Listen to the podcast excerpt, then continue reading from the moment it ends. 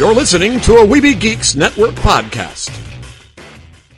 Hey, this is Bobby Sapphire from the Hyperloops, and you're listening to I Rebel, a Star Wars Destiny podcast.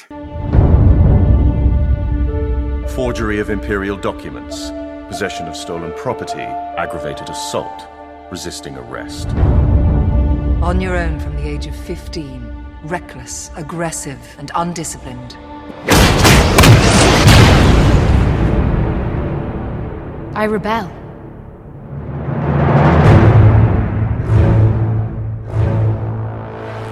Welcome everyone to I Rebel. I am your host, Jedi Geek Girl. Worlds is now over, and I am both sad and happy that it is over. It was a blast and a lot of fun. I truly will cherish this event. I can spend this whole episode talking about my experiences, memories, and friendship from Worlds. However, we will talk about those in a later episode. In this episode, we actually have some in-person interviews for you that I was able to do at Worlds. Most of them are quick, but we do have a very lengthy interview with Pearl Yeti. Enjoy this episode, and thank you for your support and for choosing to listen to this episode. If you would like to further support us, please check out our Patreon page at patreon.com slash iRebelDestiny. Without further ado, here are the interviews with a special introduction. Hey, this is Mike from the Jedi Trials here at Worlds. Shout out to Amanda, who does awesome stuff for the community, and uh, it's just such a great part of all of us. Enjoy this episode. Thanks. Welcome everyone to a special interview here at Worlds. This is the first for I Rebel, and I am actually here with one of the most influential people in the Star Wars Destiny community. The man behind Artificery, hashtag RallyAid, and overall a major and important part of the Star Wars Destiny community, Pearl Yeti. Thanks for having me, Amanda. I am so glad to have you on. I know that we have a lot to talk about. This is actually a first for me doing an in-person interview, so it's going to be fun, fresh, and let's dive in. How did you get into Star Wars, and how did you get into Star Wars Destiny? Oh, my parents definitely got me into Star Wars. So we had the V H S's since I can remember, and Star Wars, popcorn, and Coca-Cola was like a very, very often tradition, so... It, always. The way I got to Destiny was I went Christmas shopping uh, with my wife, and we walked into the game store, and it was Destiny's pre-release, and the uh, sales staff at the game store kept shaking the Kylo starter box at me, and I actually was able to get out of the game store. We drove home, and pulling into the drive, I was like, I'm going to drop you off. I'm going to go back and play that Star Wars thing. That looked kind of fun, and it was amazing. And, you know, I was able to bring home a couple, and uh, my wife and I played for a month solid every single night. Just tons of fun. Uh, it was the first card game that she just ate up right away. So I guess that was what let me know that the game was something special, that everybody that we sat down to play the game with instantly loved it, and tons of fun. Would you say that is what got you into Star Wars Destiny, was the experience, not so much the mechanics of the game? I would say equally both. So I, I had played uh, quite a bit of Magic growing up, and I think what, especially when Awakenings was out, the back and forth nature of Star Wars Destiny, I take an action, you take an action, it was just almost innovative almost compared to other games where it's you take an entire round, I take an entire round. So that was a lot of fun. It was really fun. I actually kind of liked the product shortage when the game came out. Like, it was almost a hunt to find cards, and like you would get a couple of packs at a store that would like, like have a couple packs, and I remember opening up Jango Fett, and that changed everything because now I had Jango and Trooper, and that was the deck I could play, or Jango and Kylo, and then my wife opened up Qui-Gon, and so she could have Qui-Gon and Rey, and single dice versions, and it was just really fun to explore. I don't know, different, new, interesting. I guess easy to learn as well was an important part. So we could teach new people the game in five minutes and they could be enjoying themselves. It definitely took the community by storm, not only the Star Wars community, but the gaming community as well. I know that we are here at Worlds. There are pods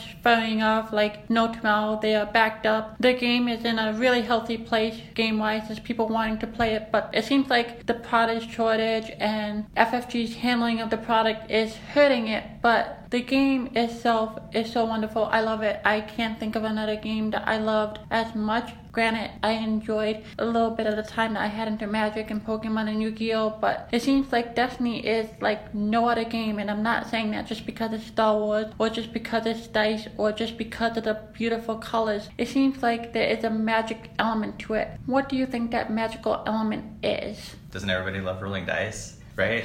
No? You don't love rolling dice? I mean, somebody gave me some really good advice. If you want to be good at this game, just roll fire. And so you just need to practice that. Just sit down, roll dice until they start showing up on specials or three damage. Keep practicing. Um, I don't know. I don't know what makes Destiny so special. I think it's because you're... It sounds gimmicky, but when they released Destiny, they sold it as these almost mock battles, these what-if scenarios between iconic Star Wars characters. That is actually a lot of fun. Back in the day, it was Luke versus Vader, or now it's Hondo versus Sabine, and these are cool characters and they're fun to play. And like you said, I especially think the art is getting really good in the game. The art was always pretty good, but if you look at the art on Legacies, they completely stepped it up a level, and that's a really fun part of the game. Promos are always fun. I don't know if you're a promo collector, but I try to chase and try to get one of everything. I like having a little trophy wall. So, I don't know, there's just a lot of things that make Destiny a fun game.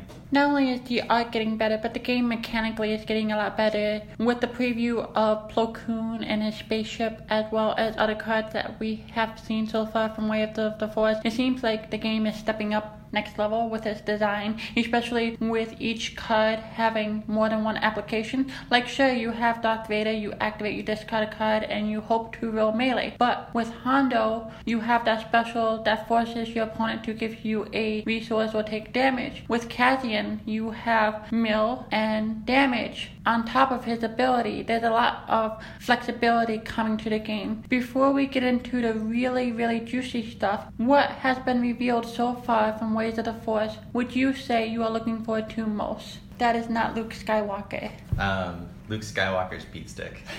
um, I think Plo Koon is a very interesting character. Uh, the text on him. So we played the what would you put together with Plo combination the other night. And like Plo with a Padawan, so you get the discounting on Plo with a Jedi instructor, so that when Plo rolls that one melee damage, his other dice is now a two melee damage. So you've got the discounting and dice rolling consistency. I mean, you see Talzin out there a lot, and the reason she does does good things is she just makes your dice more consistent. So we could see that happening as well in that deck. Has a good amount of health. It doesn't have modified sides, so you're always going to get something out of it. We'll have to see if Plo's ten health is enough to keep that deck going, because he's going to be the obvious first target, but I want to give it a shot.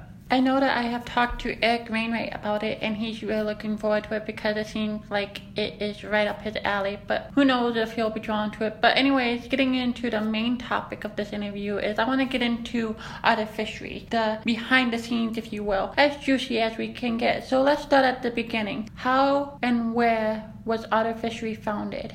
That's a fun one. So, um... I do blacksmithing as a hobby, and back when I thought maybe I could turn this hobby into like an online store thing and sell some of the dinky stuff that I make about blacksmithing, I should come up with a name. So I bought a website and named it Artificery, and then did nothing with it. Go forward like a year, and I started putting together tournaments using Reddit of all places, and it was basically, hey guys, you want to send me five dollars on like friends and family PayPal, and I'll organize a thing on Tabletop Simulator, and I'll send you some prizes. And I think twenty-four very brave people trusted me on that first tournament, and the major feedback was, I think we could get more people if we were a little bit more legitimate. So we started working on it from there. That very first tournament met Lassie, Cody Paith, and I met Angel of Zions and Olivier, so Elrathion. And I'm hoping I'm forgetting one of them, but yeah, definitely those three guys have been there from the start. After that, they immediately said like, we're gonna help you, we'll just keep organizing tournaments because this is fun, and they became like the tournament organizers, while I started working more on like the back end, getting a website up together to do event management, ticketing. People that have played in our tournaments for the past year know how sketchy we went from the whole PayPal experience to it's actually pretty streamlined now. And then part of that as well was it was impossible to find prize support. It was very difficult to even buy product to supply for prizes, because that was the thing. We always wanted to support the physical aspect of the game. So that was when the license went into Asmodee to see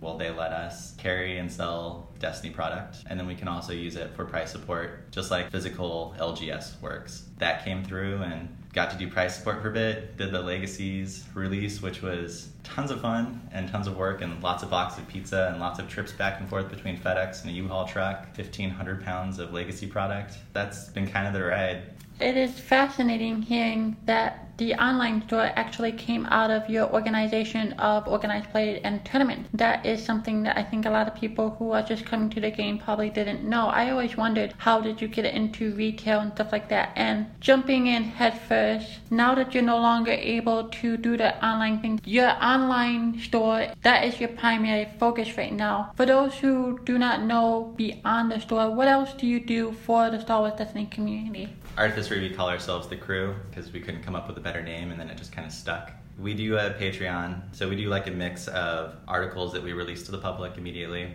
Those ones tend to be uh, more casual focused. Our hot take, meta stuff, we put on a Patreon. Those do go to the public, but depending on the level of spiciness, we'll either wait one week to release it or we'll wait two weeks. And so yeah, we do some Patreon articles. We do very, too, too rarely we do the Galactic Senate with the Knights of Ren, so that's kind of like a shared venture. We also share a member with Taxter, so he gets to wear two jerseys today. Olivier's picked up coaching, so that's been kind of fun. The weekend before Worlds, we ran a team gauntlet with all the apprentices that Olivier's been coaching. Good chunk of the crew got online and just started running through practice games with our apprentices. I think that went pretty well because two of them made day two yesterday, so that was really exciting to see them do that well. Shout out to Shuffman, good job, man.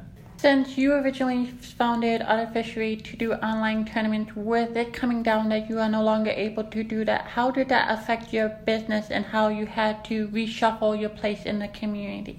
Um, that's something we're still figuring out. Artificery, probably too much information, but it's a sole proprietorship. Everybody that's part of it is, you know, volunteer. And you've been in the tournaments. I try to help the crew out as best I can as being volunteers. So, you know, they might be getting steeper discounts than anybody else on boxes of Destiny and whatnot, but they don't get paid.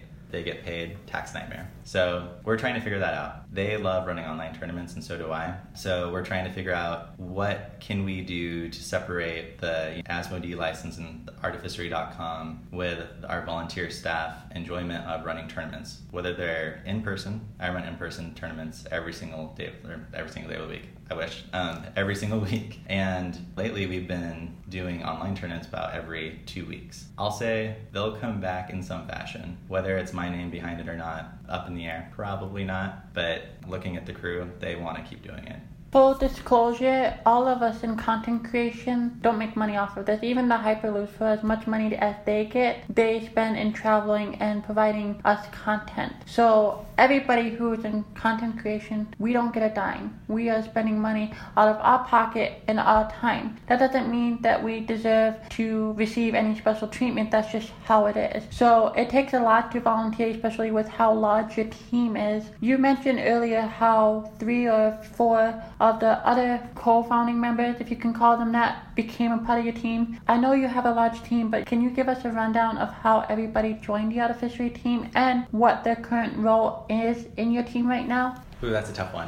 All right. So we have the people that either played in a tournament and then joined that way. And a lot of times the people that joined later, like Zero Hour, the reason he joined was he played in a tournament. We generally stream the top tables, especially when we go into a cut. And then we'll pull people into commentary afterwards just to chat with us, a little interview style after a tournament. And I'm pretty sure Zero Hour is one of the guys that we pulled him in, chatted with him, and just hung out for a couple of hours and just kept hanging out afterwards. Good player and also fun to hang out with. Yeah, let's totally hang out. I guess the formal creation of the crew was more a beast of Discord, so making channels and managing that. And there was like a V I P channel for a while, and I was like, well, let's restructure this and give it a name. And it's like, all right, after that, we, uh, we should clean this one up. Yeah, we just kind of formalized it and decided that we should choose people that are going to be like the face of the team. I guess more back to your point, Zero Hour, Agent, and Lassie are pretty much the people that are managing tournaments on a bi-weekly basis. They're judging, they're doing scorekeeping, that sort of thing. Then we have a lot of pretty faces who we practice with, and that would be like Das and Doctor Professor, Rebel Trooper. I would also say Lassie and Zion are our big article writers, so they're workhorses and they're usually putting out one or two articles a week. Taxter, he's our most beautiful face. He's our almost champion. That's his role.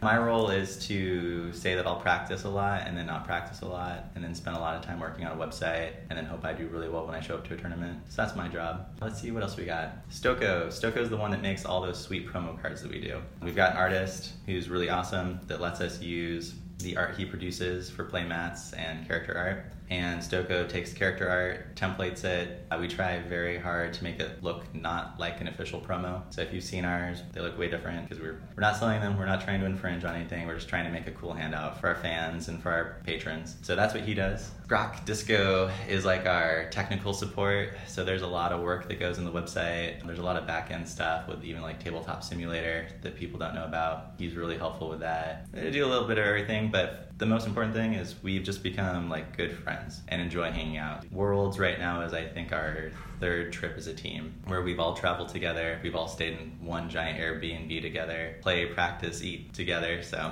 that's been the best part of Destiny, is just like meeting people and growing a friend group that's become really solid. Artificery is most commonly associated with Knights of Ren. Even though you two are two separate entities, there is a sense of partnership between you guys. What is your current relationship with with Knights of Ren, and what does that look like? Because I know a lot of people associate one with another when that's not the case. You guys are two different teams, and Taxter tends to blend the line. Can you clarify that for us, please? Sure. So the reason I started playing at a local game store, Destiny, outside of a kitchen table, uh, was because my wife wanted to beat me. So she got online and found Knights of Ren and read one of their articles on a deck and then listened to the podcast that went with it to make a deck and then beat me. And then was like, ha, I got it from this podcast thing, you should listen to it. And just listening to Knights of Ren just got me even more excited about the game and like, yeah, maybe I should go and try to see if this uh, amazing Vader Kylo deck I made will do well at all. And it's It was total garbage. So yeah, that was a bad idea. Getting into the online stuff, Sugi was immediately just very helpful and gave a lot of good advice, kind of out of nowhere. And I'll always be thankful for that. Like, he definitely gave us a hand up on just even getting started. Before, I feel like the online tournament stuff even like really coalesced very well, he would give shout outs on the show and let people know that we were doing another one in a couple of weeks. And then that kind of all came to a head last year at Worlds. Got to meet Sugi in person for the first time, got to hang out with Sceptical and Todd. So hanging out with those three guys was tons of fun. We wound up spending a lot of time last year at Worlds together, went to Mall of America together, and again, making friendships and all that. I'm not a competitive person by nature, especially when it comes to like with other content makers or community members, and like Sugi and those guys, tons of fun, good to hang out with, and I guess that's why we're closely interrelated.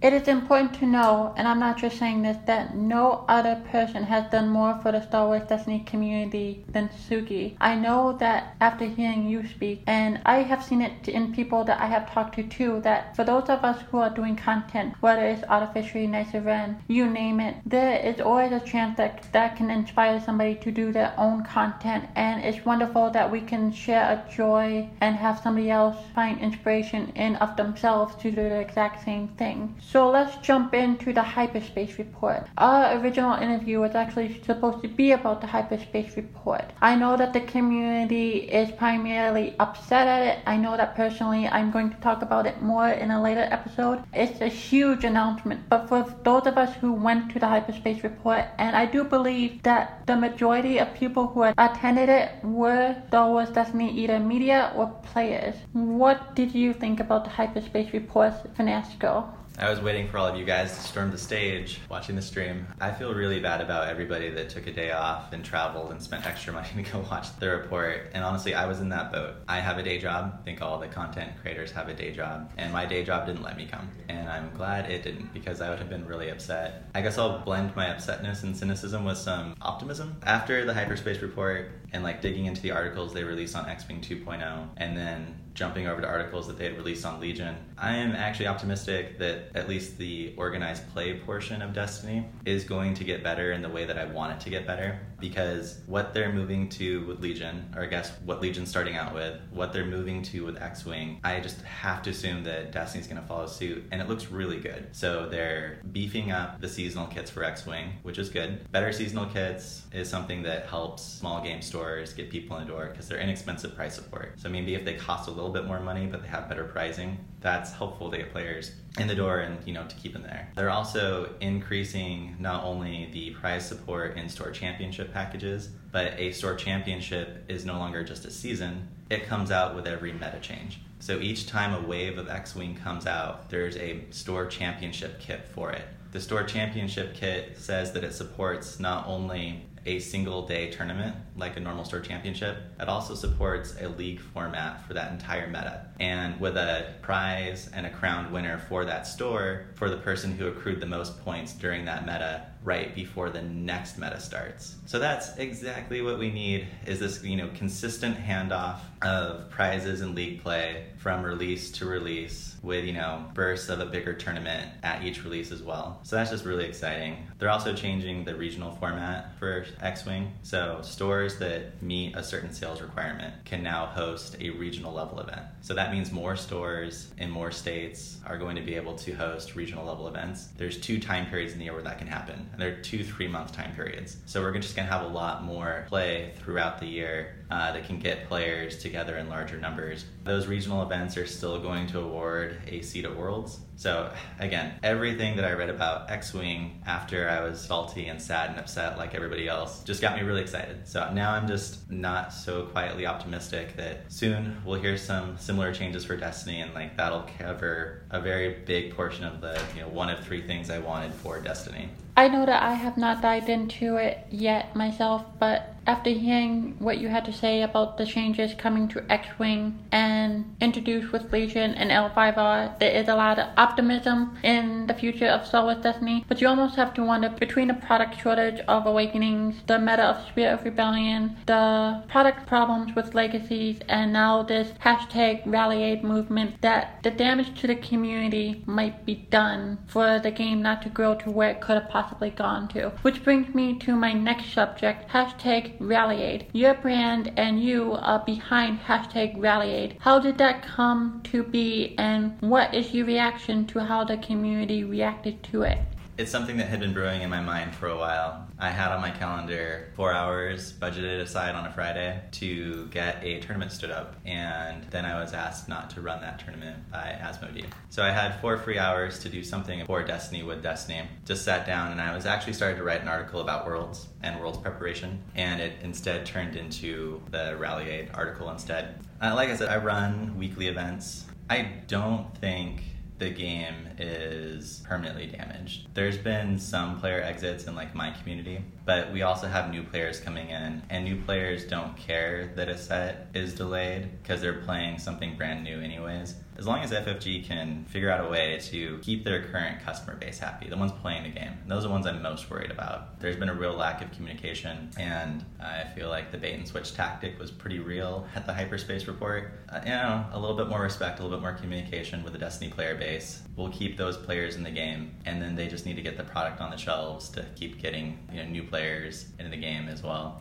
I know that everybody is a part of Star Wars Destiny. F F G, the players, the community, the content creators. We are all this well-oiled machine, and while the responsibility does fall on F F G of providing information about the game, it comes down to the community to help make the game healthy locally, and for us content creators to be a point of optimism and content for the game that we love. I don't want to spend too much time on it, but we are about to be kicked out here, so we have to wrap up this interview. Before I let you go, are you playing at Worlds? And if you are, what day are you playing and what are you playing? All right, so I've already played. I played yesterday in day one A. and I went five and one. I think I'm eight on the list, so probably like twenty-fourth or thirtieth by the time all the days are finished. So I'm pretty happy with that. I'm playing uh, Boba seventh with a little bit of spiciness thrown into it. So Amanda, edit this out if I do really poorly on day two, but if I don't, like, really boost this up for me. Um, yeah, so I play a variant that has Force Speed and Adu Command, which seems to have won half of my games for me. Force Speed, you know, take two actions. Adu Command is you resolve a character die as if it was focus. So you're taking away two of your damage to find bigger damage elsewhere. So it's usually minus two to then kill a character that had five health left. I love it. And I also play Coercion, which did wonders yesterday. So force your opponent to play an event as their next action. My favorite play was I, my opponent had three resources. I gave him a resource with truth, so he had four. And then I forced him to play fallback to get rid of his upgrades. That was very exciting. I want to thank you, Pearl Yeti, for coming on and doing this interview. I know that there is more that we can talk about. Perhaps we can do a full episode down the line. But I appreciate you taking time out of Grinding Pods for this interview. Is there anything else you would like to say to our listeners before we let you go? Yeah, uh, everybody, Amanda does great work for the community. And make sure you support her Patreon, because those one dollar, two dollar pledges, they actually mean a lot. They mean quite a bit to us, and we really appreciate it. So get out there and support her. Thank you so much, Pearl Yeti, for those kind words. Jedi Geek Girl, out. Ladies and gentlemen, boys and girls, I have a very special interview here. The only undefeated player ending day one and two of Worlds going into top in sixteen. You know him as one third of the Hyperloops, all around great guy, and a great mentor. Because of him, I wouldn't have played the Sabine Ezra deck that I played. Ladies and gentlemen, Bobby Sapphire. Hey, how's it going? Going pretty good. I didn't do as well as you did. I uh, I went one two where you went undefeated. So let's dive into the meat of the subject and say, what made your Sabine Ezra deck do so well in the field of other Sabine Ezra decks that just couldn't pull it out? I think for the most part, what put me sort of ahead is just like, I'm kind of methodical with Sabine Ezra. I've played enough times that I know um, all the times where, like, exactly what gun I want for every situation. And they're very specific. Like, I'm really proud of the way that I played this weekend. I don't think I made too many mistakes. I think I played around things the way I should have, but I have to admit, I rolled like absolute freaking fire all weekend. Like, rolling Obi-Wans off the board with seven damage, Sabine and two guns. Just, I got super lucky a lot of the time, but I also think that because I play so tight and so, and then like know all the checkdowns, everything I need to go through, that I put myself in good positions to roll myself out of bad spots, because I, I don't give away any damage. Other than today when I accidentally um, killed my Sabine before she was actually at lethal. I have to say that a lot of people say that Sabine Ezra is a luck-based deck, and while there is a luck element to it, after playing the deck and hanging out with you guys and learning about the resource management as well as the decision points of the deck, that you have to be a skilled player to play the deck. You just can't rely on rolling hot fire. Can you expand more upon those decision points that perhaps other Sabine Ezra players miss? Yeah, I think like tempo is obviously super important, especially against other aggro decks, so you want to, um, like you often have to claim with dice in the pool, even though, you know, maybe even two Sabine dice in the pool that are just showing blank disrupt, and you really need to start the turn, uh, especially when Sabine has damage on her. The other thing is really knowing when to use, like, people aggressively use that hidden blaster without a base side down, or like with minimal base sides, which I try and never do. If Ezra is showing a one range damage in the pool, I'll often just auto go, unless I have a resource, I'll auto go with the hidden, just sort of um like YOLO that big damage. Like, oh, if I hit the two, then I'm auto resolving it, so there's no chance for it to be left blank. And then if I have three resources, I'll go for an X eight, because I know that if I roll the three for one, I can resolve that. So I'm really conscious of exactly what gun I want. Um, and then obviously just knowing like when to hyperspace jump. Like, I'm really proud of my pseudo mirror. It was versus Sabine Yoda in round eight. And um, I jumped out of a situation where I thought he might claim. And I discarded all the way down to only one card, another jump. And through four, I needed second chance or I was dead. And um, I started the turn with truce jump. So I would still have three resources going into the following turn. Never rolled Sabine, never rolled Ezra, just truce jump, and then still didn't draw my second chance. So I had to just roll her out and pray, and I got lucky. So those are the kinds of things that I think come with experience, and, and you need to see those sequence three turns. You need to know exactly what's going to happen over three turns. The top sixteen cut is about to begin, so we're going to wrap things up. I hope that I'm going to interview you as the winner, but let's not get ahead of ourselves. Definitely. Going into the top sixteen, we are shifting into, instead of a best of one, we're going into a best two two out of three. How does that change your game plan, especially with such a deck such as yours? So in typical Bobby Sapphire fashion, uh, I went nine rounds with the shield. Never took my battlefield. So uh, that's going to go away, right? Because I can only, I have to give away the battlefield in a best of three. So I'll have to play from behind damage, which, you know, is super relevant with Sabine. Starting her off at thirteen is super important. Other than that, I just, um, I think I'm going to rely on trying to be the technically sound player I think that I can be when I'm playing at my best, and try not to make mistakes and cause myself to lose. And just, obviously you need to have a little bit more endurance, so I just had lunch and I'm just going to get refocused. Thank you again for this interview, and congratulations again, and we'll hope to catch you on the flip side. And ladies and gentlemen, if you haven't checked out the Hyperloops, please do. There is a reason why they do so well. They provide great content, and after hanging out with them last night, they have such a mind for their game that it's worth investing in checking out their content. Thank you again, Bobby Sapphire, and listeners, Jedi Geek Girl out. Ladies and gentlemen, I am here with the runner-up of World twenty eighteen, all the way from Denmark, and your Destiny podcast, Mudge. Mudge, how do you feel after that grueling final against arguably your worst matchup? Uh, disappointed that I didn't win, but he's a good player, he played it well, it's a hard matchup. I think, I think that's uh, it's about how it should go. And he deserved every, uh, every damage dealt. He, he did a great job, and he, So uh, now I'm just uh, going to go get some beer with my teammates. You deserve it after that grueling day.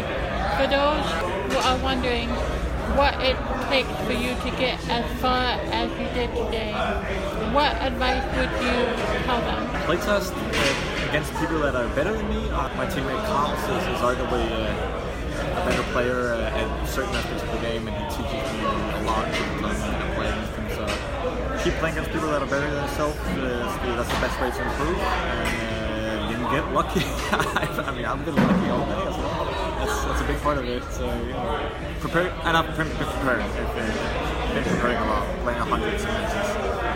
Is there anything that you would change going into this event, knowing that your outcome would be the same? Any part that you would change? Any strategy that you would play? Anything at all?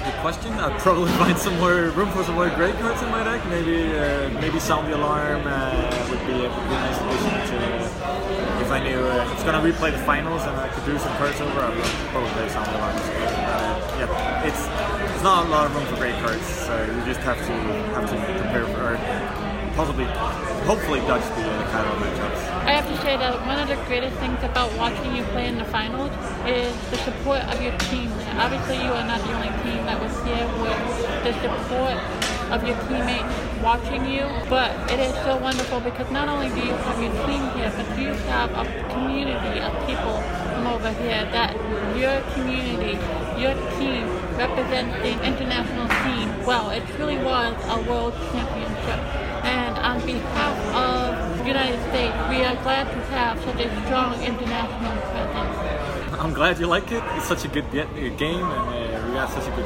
playtesting groups. And we go out, we were out last night, with our, we have a gauntlet group on Facebook, and we, we drove down to Germany to meet up with some of her, and uh, yeah. It's just, uh, we meet a lot, of, sometimes it's Skype or playtest uh, on G T S, so it's, uh, it's, been, it's been great, and uh, it's so nice to have them all supporting me. It's really just amazing. So the question has to be asked, what is next for you? Uh, I got Euros coming up in a month's time or something, and I like to I like to do just a little bit better than today. Well, once again, congratulations. And before I sign off, would you like to tell our listeners about your podcast and where they can find it? And if you as well, plug your brand. Yeah, so uh, we call Your Destiny Podcast. We uh, we go over a lot of game theory. We're both really good at, at game theory, uh, and uh, we cover the European meta a lot. So if you want to mix it up a little bit, uh, try. It's, it's not in English, uh, but the content. So the content is in English, uh, but we uh, we try to grasp out and do the European meta, and of course we also bring in uh, the American top ten. So there's such good players over here, so we cover that as well. And we, uh, we hear probably the, uh, we got the best music, at least, in the podcast business. I agree. Thank you again so much. Jedi Geek Girl out. Ladies and gentlemen, boys and girls, I'm here with the main event. Your world champion of twenty eighteen, Edwin. Congratulations, Edwin. Thank you so much. Thanks. Can you share with us what you played and why? Uh, really played Kyle Anakin. Uh, we're just expecting a lot of mono blues, so I get some free wins off of that. I have to say that you did so well in the quarterfinals and the finals as well, facing mono decks. What was your switch like? Did you face a lot of mono color, or did you have to earn those wins? Unfortunately, I only played two mono decks in Swiss, so uh, yeah, a lot of hard fought battles, but yeah, it was pretty tough. After two long, grueling days, you must have been so enlightened that you didn't have to worry about facing a hard matchup. Yeah, it felt good to finally sit down across the table from Mono Blue and Mono Yellow. Um, I haven't faced them since first day of Swiss, so yeah, felt good. Is there anything unique about your deck compared to other variants, or perhaps any different ways that you approach the deck? Just ran a lot of almost entirely blue, like all of the blue sabers. I thought those sabers are all really strong, and cards like No Mercy, which just shoot damage out of hand, are really strong, so I'm trying to play with them. Obviously, because you're the world champion, there's probably nothing you can change at all, but if you had to change anything, perhaps your deck list or how you played, is there anything that you would change at all? I could Intimidate. To be honest, I didn't really play that card that much this weekend. I thought there'd be a lot more shield, but it was not that great of a call, so yeah, I'll cut that card. So I know that you have to run to the airport, but I have one last question. Can you plug your local area? Where do you play? Sure. Where do you from? Do you belong to a team? Anything you want to plug? Um, play in the New York City, Tri-City area. Quick shout out to Arrowbrook Gaming. Those are the guys in South Jersey, and they've been a lot of help helping me build this deck, so yeah, shout out to them. Once again, Edward, congratulations. Thank you for this interview. I know you have to run. Jedi Geek Girl, out.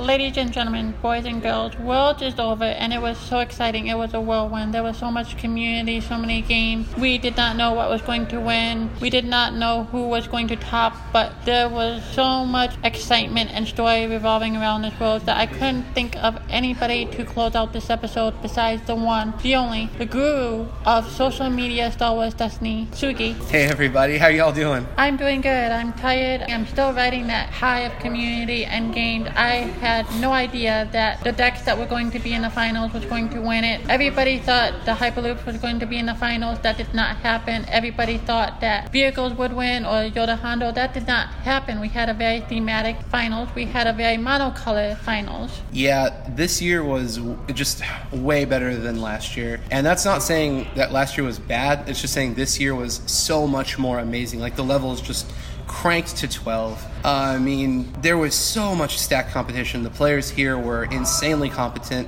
at not only their game skill, but their matchup knowledge, their interactions with the dice, their understanding of what was showing, what could be showing, what cards could be in their opponent's hand, how lethal damage might not be actually on the table, but with a few cards and a few just very, very tight plays, a character could be dead within an action or two.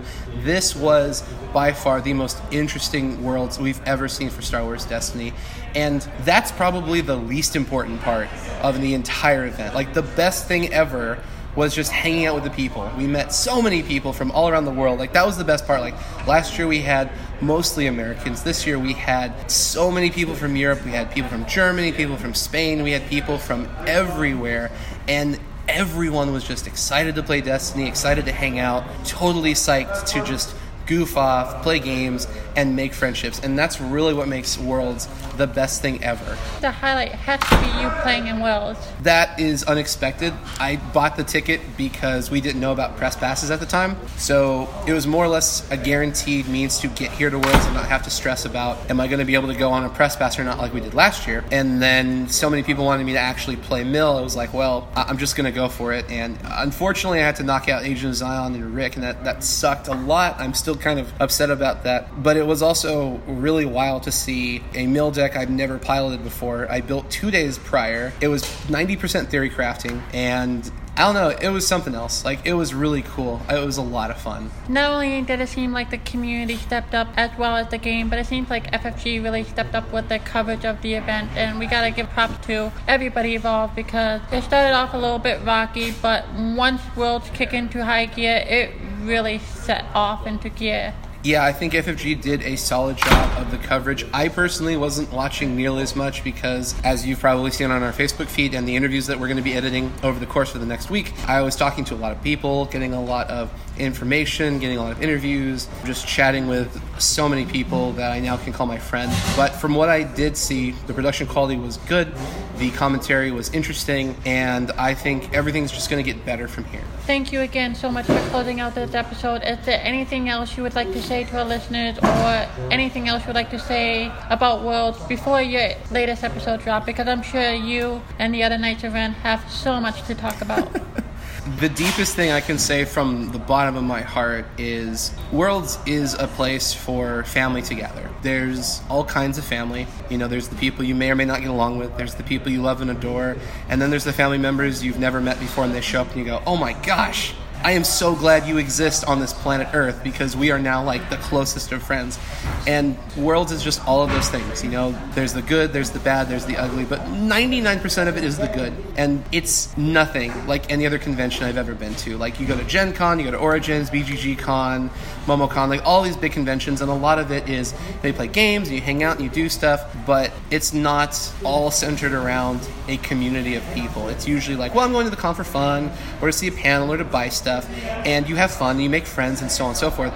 Everyone is here for the same reason. We love Star Wars, we love Destiny, and we instantaneously, for the most part, all agree on very similar things. And we can start talking and goofing off and laughing and telling stories about, oh my gosh, this one time I rolled six blanks and I got hit with a failure anger and I pretty much lost the game because I done goofed Aaron.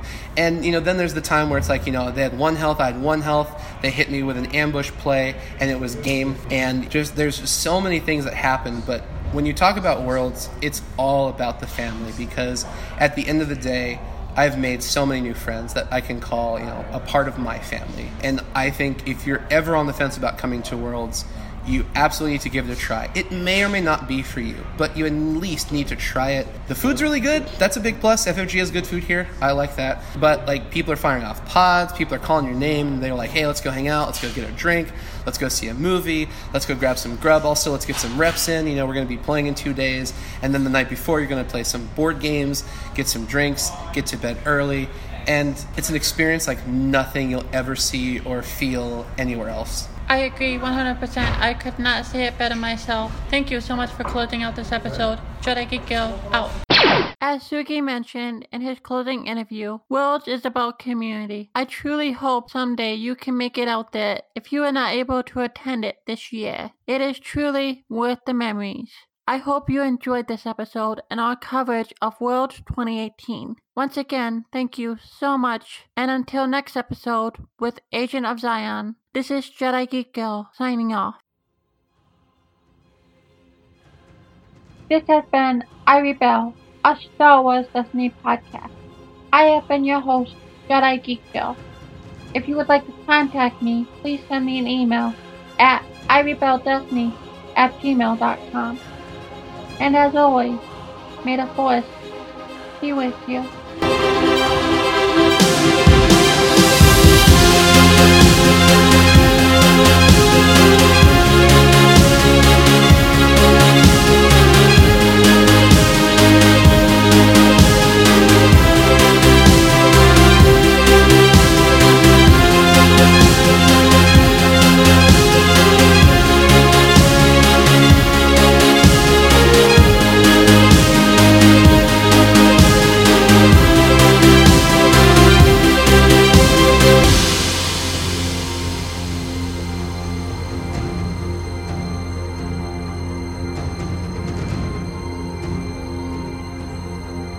I Rebel is an independent podcast, not associated with Lucasfilm, Disney, Fantasy Flight Games, or any other organization. All copyrights for Star Wars, Star Wars Destiny, and all other properties belong to the proper copyright holders.